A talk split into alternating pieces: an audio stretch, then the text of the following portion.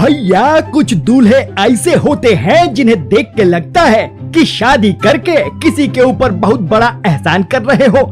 मतलब सामने वाले ने इनसे कर्जा ले रखा हो। स्टेज पे चढ़ते ही मुँह ऐसे फुला लेते हैं, जैसे फूफा यही हो। अच्छा आगे बढ़े इससे पहले सब जन मिलके चैनल सब्सक्राइब कर लीजिए। हाँ तो इन भाई साहब को जरा गौर से देखिए। चेहरा बता रहा है कि ज़बरदस्ती पकड़ के लाए गए हैं। ये तो घर वाले हैं जो इनको यहाँ फंसाए दे रहे हैं। वरना तो दीपिका आलिया यहाँ तक कि कटरीना भी इन्हीं के इंतज़ार में पलक पावड़े बिछाए बैठी थी।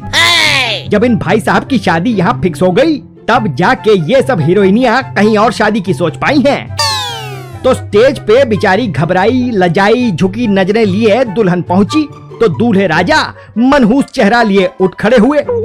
फिर दुल्हन को ऐसा घूरे कि दुल्हन का कॉन्फिडेंस लेवल एकदम से रसातल में चला गया। तब तक एक सज्जन दुल्हन के हाथों में जयमाल पकड़ा दिए। एक तो बिचारी पहले से घबराई थी।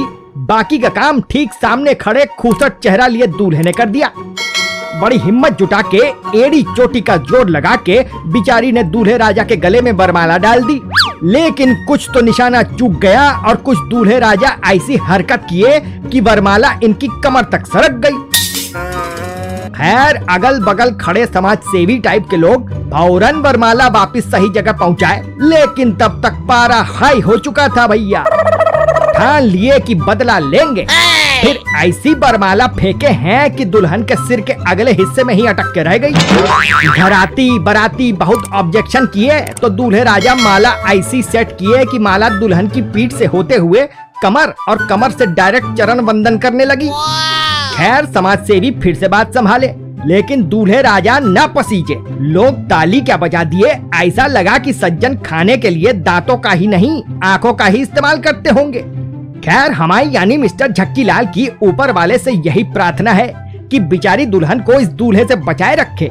बाकी भैया, आपको आज की झक पसंद आई हो तो फ़ौरन वीडियो को लाइक और शेयर कर दें और चैनल सब्सक्राइब कर लें। आप सुन रहे थे मिस्टर झक्की लाल जो बातों बातों में कर देते हैं लाल। इनकी बातों का अंदाज है निराला। सुनते रहिए हाथ में लेके चाय का प्याला। चलते हैं, कल फिर होगी मुलाकात। तब तक लड़ाते रहिए, झक।